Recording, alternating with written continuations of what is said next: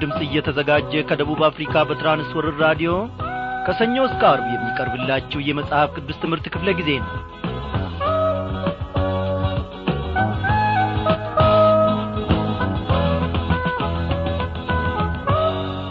በጌታ የተወደዳችሁ ክብሯን አድማጮቼ እንደምናመሻችሁ እግዚአብሔር አምላካችን ፈቃዱ ሆኖ ደግሞ በዚህች ምሽት ኖ ተከታታዩን የአንደኛውን ዮሐንስ መልእክት ጥናት አብረን እንመለከታለን። እግዚአብሔር አምላካችን በዛሬ ምሽት እንግዲህ ታላላቅ ቁም ነገሮችን ያስተምረናል። ጌታ መንፈስ ቅዱስ በእያንዳንዱ ቀን አዳዲስ ነገሮችን እየገለጠ እያስተማረን ነው። ስህተታችንን ጉለታችንን ሁሉ እያስተካከለ ነው። በዚህ ሁሉ ውስጥ የማይጠረብ በዚህ ሁሉ ውስጥ የማይስተካከል ማን ነው? እግዚአብሔር አምላካችን እኖ ጌታ መንፈስ ቅዱስን ልኮ ድካማችንን እያሳየን እንድንበረታም እያገዘን ነው። እግዚአብሔር ለዘላለም እየተመሰገነ ይሁን። እኔና እናንተ ታዲያ በመገዛትና በምዝጋና ወደ መቅደሱ ውስቲ እንግባ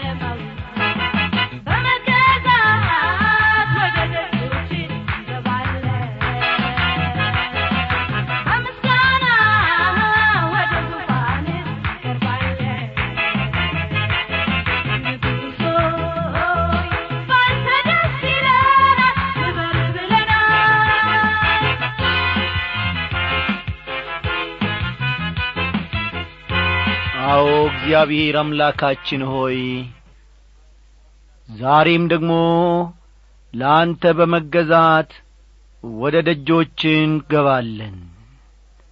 በምስጋናም ወደ ደጆች እንገባለን። እነሆ እግዚአብሔር አምላካችን ሆይ በረከትን ሽተን ደግሞ የተሰበረንና የተንቀጠቀጠን ልብ ይዘን በፊትህ ቀርበናል። እግዚአብሔር ሆይ እያንዳንዳችን በምን ዐይነት መልክ በፊትህ እንዳለን በአሁኒቱ ሳት አንተ ታውቃለ አቤቱ ጌታዬ ሆይ እኔ ባሪያ ለምንሃለሁ ምናልባት በማረሚያ ቤት ሰጥ ለጥ ብለው እግዚአብሔር አምላኬ ሁሉን ነገር ወደ ኋላቸው ትተው አንተን ለማድመጥ የቀረቡትን ወገኖቼን ምናልባትም በሆስፒታል ባልጋ ላይ በተለያየ ደዌ ተይዞ ያሉትን ወገኖቼን በባዕድ ምድር በተለያየ አገር ሆነው በሚመች በማይመች አኳን ውስጥ ሆነው አንተን ለማድመጥ የቀረቡትን ልባቸውንም ለአንተ የሰጡትን እህቶቼን ወንድሞቼን እግዚአብሔር አምላኬ ሆይ እንድታስባቸው የአገርን ግዳጅ ለመወጣት ደግሞ በጦር ሜዳ ግንባር ያሉትን በጠረፍ ድንበር ያሉትን ኖ ባሪያዎች ልጆችንም ደግሞ እንድትመለከታቸው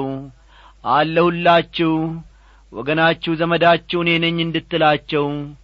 እና ደግሞ እግዚአብሔር አምላኬ ሆይ በአንድ ላይ በመሆን ከቤተሰብ ጋር ወይም ከጓደኞቻቸው ጋር በመሰባሰብ ወይም ለብቻ ተቀምጠው አንተን በተሰበረ ልብ ለማድመጥ የቀረቡትንም ሁሉ እንድትገናኛቸው። በእውነት ከአርያም ደግሞ የሆነውን ጌታ ቅባትን እንድትልክላቸው ጸጋህንም እንድታበዛላቸው በቀረው የሕይወታቸውም ዘመን ደግሞ ከጐናቸው እንድትቆም። እግዚአብሔር ሆይ በቀናው መንገድህም ላይ ደግሞ እንድትመራቸው ታምኜ ወደ አንተ ጸልያለሁ። የወገኖቼ ችግር የተለያየ ሊሆን ይችላል እኔ አልረዳም አንተ ግን ትመለከታለ በቀን በሌት ላንተ የሚሮጡ አንተን የሚያገለግሉ ጠላት ግን ወጥመዱን የዘረጋባቸው ቀንበሩንም በላያቸው ላይ ለመጫን ደግሞ የሚቋምጣል ለአንተ መር ለመሮጥ የታጠቀውን ለአንተም ደግሞ ለመሥራት የተነሣውን እግር ወደ ኋላ ለማድረግ ለማሰር እነሆ በዚህን ሰዓት የተለቀቀ ጠላት ሊኖር ይችላል በትዳራቸው ውስጥ ጣልቃ የገባ ጠላት ሊኖር ይችላል። በኑሮአቸው ውስጥ ጣልቃ የገባ ሳንካና ጠላት ሊኖር ይችላል።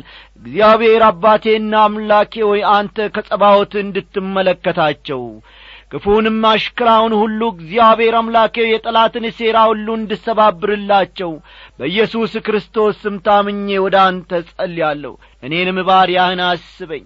ከሁሉም በላይ ደካማ የሆን ከሁሉም በላይ ለአንተ የማረባ እግዚአብሔር አምላኬ በደለኛውን ባሪያህን እኔንም አስበኝ። ከነ ድካሜ ወደ አንተ ቀርብ ያለውና እግዚአብሔር ሆይ አንተ አግዘኝ። ለወገኖቼ የሚረባውን የሚስማማውን ከጸባዖትህ ጌታዬ ሆይ ከአርያም የሆነውን ቃልህን ደግሞ እንድናገር ከናፍርቶቼም በመንፈስ ቅዱስ ግለት እንድትነካ እጸልያለሁ። ጊዜውንም ሁሉ ባርክልን። በጌታችን በመድኃኒታችን በኢየሱስ ክርስቶስ ስም ጸሎታችንን ስለ ሰማ ክበር ተመስገን። አሜን።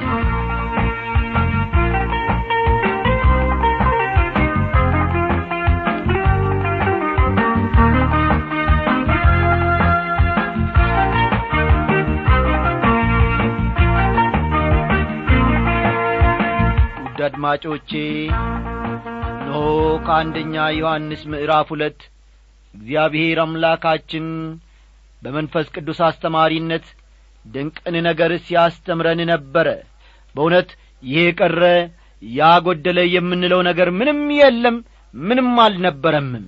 እግዚአብሔር አምላካችን በምን ዐይነት መንገድ ላይ መራመድ እንደሚገባን እንዴትስ መመላለስ እንደሚገባን ከእስከ ሳይባልለት አንድ በአንድ ዘርዝሮ አስተምሮናል።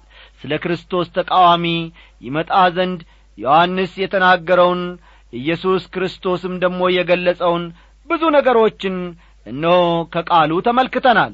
እግዚአብሔር ለዘላለም ይክበር ይመስገን። ዛሬ እንግዲህ መለስ ብለን ከቁጥር አሥራ ዘጠኝ ትምህርታችንን እንጀምራለን እና መጽሐፍ ቅዱሶቻችሁን እንደ ተለመደ ሁሉ ገለጥ ገለጥ አድርጋችሁ አንደኛ ዮሐንስ ምዕራፍ ሁለት ቁጥር አሥራ ዘጠኝን ተመልከቱ። አንደኛ ዮሐንስ ምዕራፍ ሁለት ቁጥር አሥራ ዘጠኝ።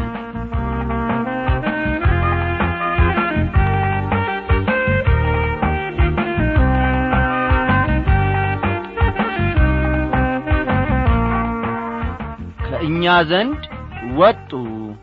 ዳሩ ግን ከእኛ ወገን አልነበሩም። ከእኛ ወገንስ ቢሆኑ ከእኛ ጋር ጸንተው በኖሩ ነበር። ነገር ግን ሁሉ ከእኛ ወገን እንዳልሆኑ ይገለጡ ዘንድ ወጡ ይላል አንዳንድ ሰዎች ስለ ክርስቲያንነታቸው በሰፊው ይናገራሉ። ውጫዊ ነገራቸውም እንደ ክርስቲያን ነው። የተለያዩ አብያተ ክርስቲያናት አባሎችም ሊሆኑ ይችላሉ። በአብ በወልድና በመንፈስ ቅዱስ ስም ተጠምቀዋል። የጌታ ሞት መታሰቢያ የሆነውን ቅዱስ ቁርባንንም ይወስዳሉ። ይሁን እንጂ ውሎ አድሮ እውነተኛ ማንነታቸው ይገለጣል። እውነተኛ የእግዚአብሔር ልጆች አለመሆናቸውም ይፋ ይወጣል። አንድ ደረጃ ላይ ራሳቸውን ካማኞች ይለያሉ ወደ ነበሩበት ሕይወትም ይመለሳሉ። ጌታ ኢየሱስ ክርስቶስ ከደቀ መዛሙርቱ ጋር የመጨረሻውን ራት በበላበት ምሽት ይሁዳን በተመለከተ አሳልፎ የሚሰጠኝ እጅ እነሆ በማዕድ ከእኔ ጋር ናት ብሎ ነበረ ሉቃስ ምዕራፍ ሀያ ሁለት ቁጥር ሀያ አንድ ሉቃስ ሀያ ሁለት ቁጥር ሀያ አንድን ተመልከቱ በአንድ ወቅት ይሁዳ ከሐዋርያቱ አንዱ ሰው ነበረ። ለተወሰኑ ዓመታትም የኢየሱስ ክርስቶስ ተከታይ ሆኖ ቆይቶአል ይሁን እንጂ ኢየሱስ የሰዎችን ትክክለኛ ማንነት ስለሚያውቅ በዮሐንስ ወንጌል ምዕራፍ ስድስት ቁጥር ሰባ በዮሐንስ ወንጌል ምዕራፍ ስድስት ቁጥር ሰባ እኔ እናንተን አስራ ሁለታችሁን የመረጥኳችሁ አይደለምን? ከእናንተ አንዱ ዲያብሎስ ነው ብሎ እንደ ተናገረ እንመለከታለን። ይሁዳ ከተቀሩት ሐዋርያት ጋር በአንድነት ሲገባና ሲወጣ ነበረ። ለአንድ ወቅት ከአማኞች ጋር ቤተኛ ሆኖም ሰንብቶ ነበረ ጌታ ኢየሱስ ክርስቶስ በጣም ሃይማኖተኛ ለነበረው ጢሞቴዎስ ሲናገር ሰው ዳግመኛ ካልተወለደ በቀር የእግዚአብሔርን መንግሥት ሊያይ አይችልም ብሎ ነበረ ዮሐንስ ምዕራፍ ሦስት ቁጥር ሦስት እዚህ ላይ ደግሞ ዮሐንስ ከእኛ ወገን እንዳልሆኑ ይገለጡ ዘንድ ወጡ ይላል እውነተኛ የእግዚአብሔር ልጆች እውነተኛ ክርስቲያኖች እንደሆኑ ሲያስመስሉ ኖረዋል። በኋላ ግን ማንነታቸውና ምንነታቸው የሚፈተንበት ጊዜ ሲመጣ ወጡ። ማለትም ወደ መጡበት ዓለማዊ ሕይወት ተመለሱ ማለት ነው። ወገኖቼ ማንኛችንም ብንሆን በኢየሱስ ክርስቶስ መስቀል ብርሃን ኀጢአቴን ፊት ለፊት ለማየት ዝግጁ ነኝን? ኀጢአተኛና በደለኛ መሆኔን በመቀበል በንሳ ወደ እግዚአብሔር መጥቻለውን ሊያድነኝ እንደሚችል በማመን ሙሉ በሙሉ እምነቴን በክርስቶስ ላይ አድርጌያለውን መዳኔን ወይም ዳግም መወለዴን የሚያሳይ ፍሬ ከሕይወቴ ይታያልን? የእግዚአብሔርን ቃል ማንበብና ማጥናት እወዳለውን ቃሉ የእህልና የውኃ ያክል ይርበኛልን? በማለት ራሳችንን መጠየቅ ይኖርብናል። ደህንነት በእምነት ብቻ እንደሚገኝ በማያሻማ ቋንቋ ከተናገረ በኋላ ጳውሎስ በገላትያ ምዕራፍ ስድስት ቁጥር አሥራ አምስት በክርስቶስ ኢየሱስ አዲስ ፍጥረት መሆን ይጠቅማል እንጂ መገረዝ ቢሆን ወይም አለመገረዝ አይጠቅምምና ብሏል።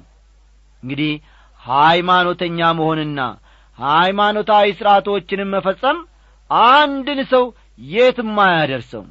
ዋናው ቁም ነገር ዳግም መወለድና በክርስቶስ ኢየሱስ አዲስ ፍጥረት መሆን ማለት ነው። ይኸው ጳውሎስ ለቆሮንቶስ ሰዎች ሲጽፍላቸው በሃይማኖት ብትኖሩ ራሳችሁን መርምሩ ራሳችሁን እፈትኑ ወይስ ምናልባት የማትበቁ ባትሆኑ ኢየሱስ ክርስቶስ በእናንተ ውስጥ እንዳለ ስለ እናንተ አታውቁምን? ብሏል። ሁለተኛ ቆሮንቶስ ምዕራፍ አሥራ ሦስት ቁጥር አምስት ሁለተኛ ቆሮንቶስ አሥራ ሦስት ቁጥር አምስትን ተመልከቱ። አንዳንድ ሰዎች ደብዳቤ እየጻፉ እንዲህ ያሉ ጥያቄዎችን ልትጠይቀን ምንም መብት የለህም ምክንያቱም እኛ ብዙ ዓመታት የቤተ ክርስቲያን አባሎች ነን ይሉኛል። አንዳንዶቹ አስር አንዳንዶቹ ደግሞ ሰላሳ ዓመታት ሙሉ የቤተ ክርስቲያን አባል እንደ ነበሩ ይነግሩኛል። ቁጥር ሀያ እናንተም ከቅዱሱ ቅባት ተቀብላችኋል ሁሉንም ታውቃላችሁ ይላል። እዚህ ላይ ዮሐንስ ቅዱሱ ቅባት የሚለው የመንፈስ ቅዱስን ቅባት ነው። ይህን በተመለከተ ቁጥር ሀያ ሰባት ከእርሱ የተቀበላችሁት ቅባት በእናንተ ይኖራል ይላል። እናንተም ከቅዱሱ ቅባት ተቀብላችኋል ሁሉንም ታውቃላችሁ እያለ በዚህ ክፍል ውስጥ ይናገራል። መንፈስ ቅዱስ በእያንዳንዱ እውነተኛ አማኝ ሕይወት ውስጥ ይኖራል። መንፈሳዊ ነገሮችንም ይገልጥለታል። ዐይን ያላየችው ጆሮም ያልሰማው በሰውም ልብ ያልታሰበው እግዚአብሔር ለሚወዱት ያዘጋጀው ተብሎ እንደ ተጻፈ እንዲህ እንናገራለን። መንፈስም የእግዚአብሔርን ጥልቅ ነገርስ እንኳ ሳይቀር ሁሉን ይመረምራልና ለእኛ እግዚአብሔር በመንፈሱ በኩል ገለጠው ይላል ሐዋርያው። አንደኛ ቆሮንቶስ ምዕራፍ ሁለት ቁጥር ዘጠኝና አስር አንደኛ ቆሮንቶስ ምዕራፍ ሁለት ከቁጥር ዘጠኝ እስከ አስር። እዚህ ላይ ዮሐንስ ሁሉንም ታውቃላችሁ ሲል እንደ አማኝነታችን ማወቅ የሚገባንን ማለቱ ነው። እንደ አማኝነታችን ማወቅ የሚገባንን ማመልከቱ ነው። ብዙ ክርስቲያኖች ከትምህርት ወይም ከዕድሜ ደረጃቸው በላይ በክርስቶስ ዕውቀትና ጸጋ ያድጋሉ። እስቲ ቁጥር አንድን እውነትን የምታውቁ ስለ ሆናችሁ ውሸትም ሁሉ ከእውነት እንዳልሆነ ስለምታውቁ እንጂ እውነትን ስለማታውቁ አልጽፍላችሁም ይላል። እነዚያ ክርስቲያኖች ወንጌልን ተቀብለዋል እውነትን አውቀዋል። ስለ ሆነም ዮሐንስ ይህን የሚጽፍላቸው እውነትን እንዲያውቁ ሳይሆን በሁለት ዓላማ ነው። አንደኛው ሊያበረታታቸው ነው። አንደኛው ወይም የመጀመሪያው ሊያበረታታቸው ፈልጎ ነው። ሁለተኛው ደግሞ የሐሰት ትምህርት እየተስፋፋ ስለ ነበር የሐሰት ትምህርት እየተስፋፋ ስለ ነበር ሊያስጠነቅቃቸው ፈልጎ ነው። ሊያስጠነቅቃቸው ፈልጎ ነው። የክርስቶስ ተቃዋሚን በተመለከተ አንዳንድ ነገሮችን ከዚህ ቀደም ተመልክተናል። አሁን ደግሞ ዮሐንስ አንዳንድ ተጨማሪ ነገሮችን ሊነግረን ነው።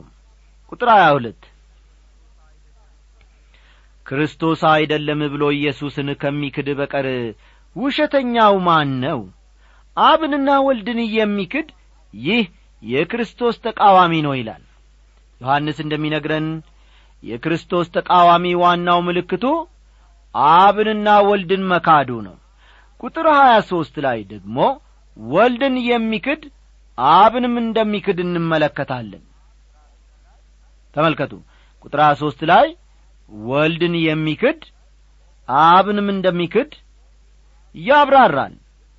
ወልድን የሚክድ ሁሉ አብ እንኳ የለውም። በወልድ የሚታመን አብ ደግሞ አለው ይላል።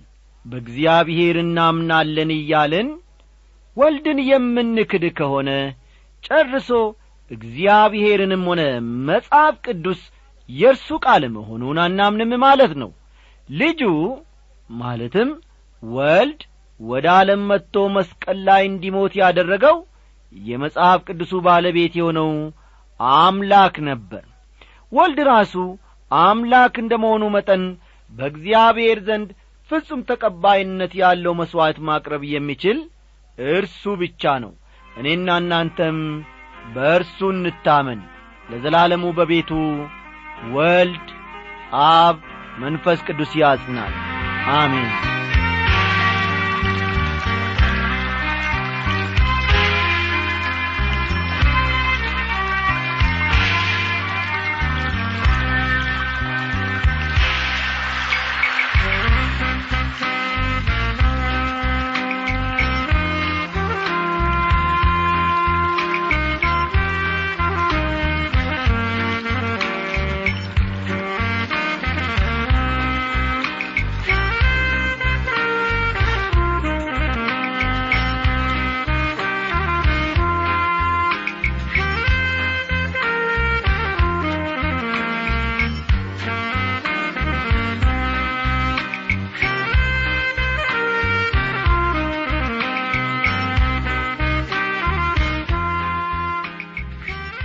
በፊት በእናንተ ራዲዮ ፕሮግራም በኩል የሚተላለፈውን አገልግሎት አድምጬ እግዚአብሔር ከብዙ ድክመቶቼ እንድበረታና እንድመለስ ሳላውቅም የተጓዝኩበትን መንገድ እግዚአብሔር ትቼ ወደ እርሱ ፍቅር እንድመለስ አድርጎኛል።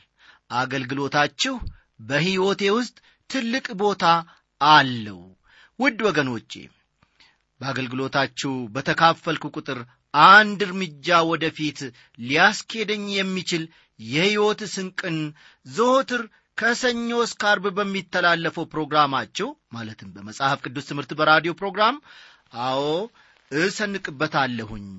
በአጠቃላይ አገልግሎታችሁ ለእኔ እጅግ ጠቅሞኛል እየጠቀመኝም ነው በማለት የበኩሉን ሐሳብ እየለገሰን ወንድማችን አቶ ለማ ኢትቻ ከዚሁ ከአዲስ አበባ ነው።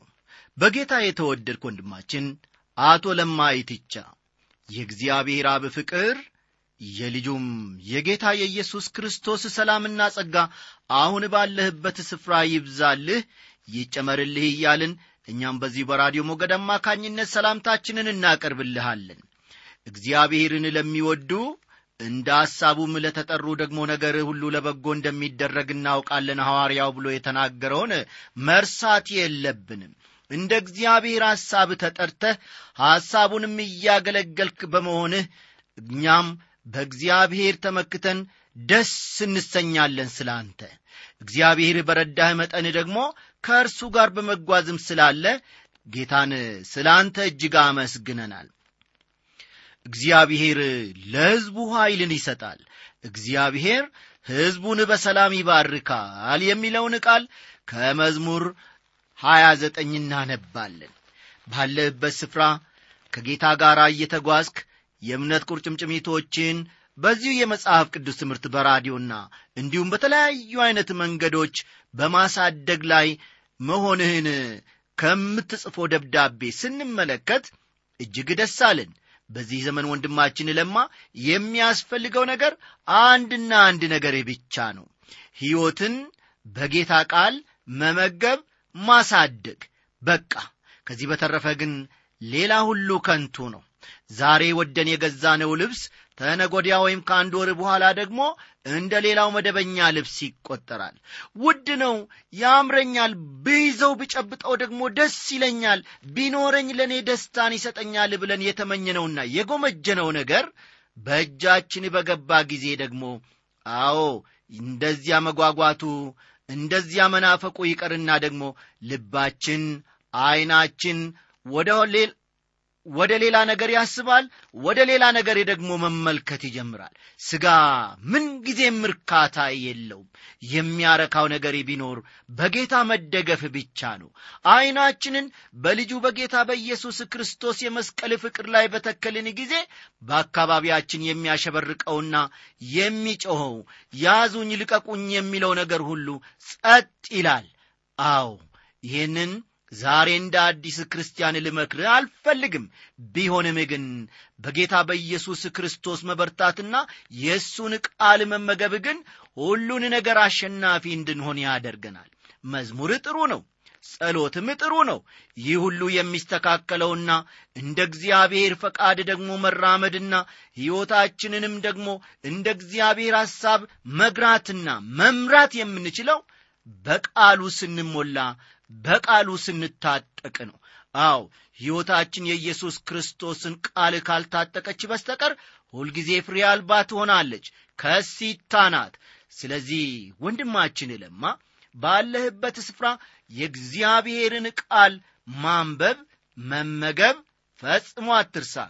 በትንቢተ ሕዝቅኤል ምዕራፍ ሦስት ውስጥ እንዲህ የሚልን ቃል እናገኛለን። በእሱም ሰላምታችንን በዚሁ ላይ እንገታለን። ትንቢተ ሕዝቅኤል ምዕራፍ ሦስት ከቁጥር አንድ እስከ ሦስት እርሱም የሰው ልጅ ሆይ ያገኘኸውን ብላ ይህን መጽሐፍ ብላ ሄደህም ለእስራኤል ቤት ተናገር አለኝ። አፌንም ከፈትኩ መጽሐፉንም አጐረሰኝ። እርሱም የሰው ልጅ ሆይ አፍህ ይብላ በምሰጥህም በዚህ መጽሐፍ ሆድህን ሙላ አለኝ። እኔም በላሁት ባፌም ውስጥ እንደ ማር ጣፈጠ ይላል። ወንድሜ ለማ ሆይ ዛሬም እኔም የምልህ ይህንኑ ቃል ነው። ይህንን የእግዚአብሔር ቃል አፍህን ከፍተህ መብላት አለብህ። አዎ ሆድህን በእግዚአብሔር ቃል ሙላ። ወንድሜ ሆይ ስትበላ የሚጣፍጥህ ዘንድ በአፍህም ውስጥ እንደ ማር ጣፍጥና ለሌሎችም ትርፍ ትሆን ዘንድ እግዚአብሔር እንዲረዳ እኔ ጸልያለሁኝ። እግዚአብሔር አምላኬም ደግሞ ይህንን ያደርገዋል። ለእግዚአብሔር ክብር ወታደር ሆነ ስትቆም የበላኸውን ነገር ደግሞ ለእስራኤል ቤት ሁሉ ስትናገር ለእያንዳንዱ ነፍስ ስትመሰክር እግዚአብሔር ደግሞ ስለ አንተ ይቆማል በክብር ይሞላሃል ጸጋውንም ደግሞ አትረፍርፎ በአንተ ላይ ያደርጋል። በረከት በበረከት ትሆናለ ለእግዚአብሔር በሮጥህ ቁጥር ደግሞ እግዚአብሔር ደሞዙን ይከፍልሃል። እግዚአብሔር ስሙ ለዘላለም እየተመሰገነ ይሁን። የነገውን ደብዳቤህን እንጠባበቃለንና ጻፍልን። በጸሎትህም ሁሉ ደግሞ ይህንን አገልግሎት አትርሳ። እግዚአብሔር በመውጣትህና በመግባትህ ይባርክ። ሰላም ላንተ ሐሳብህን የሚከለክል የለም። ፈቃድህን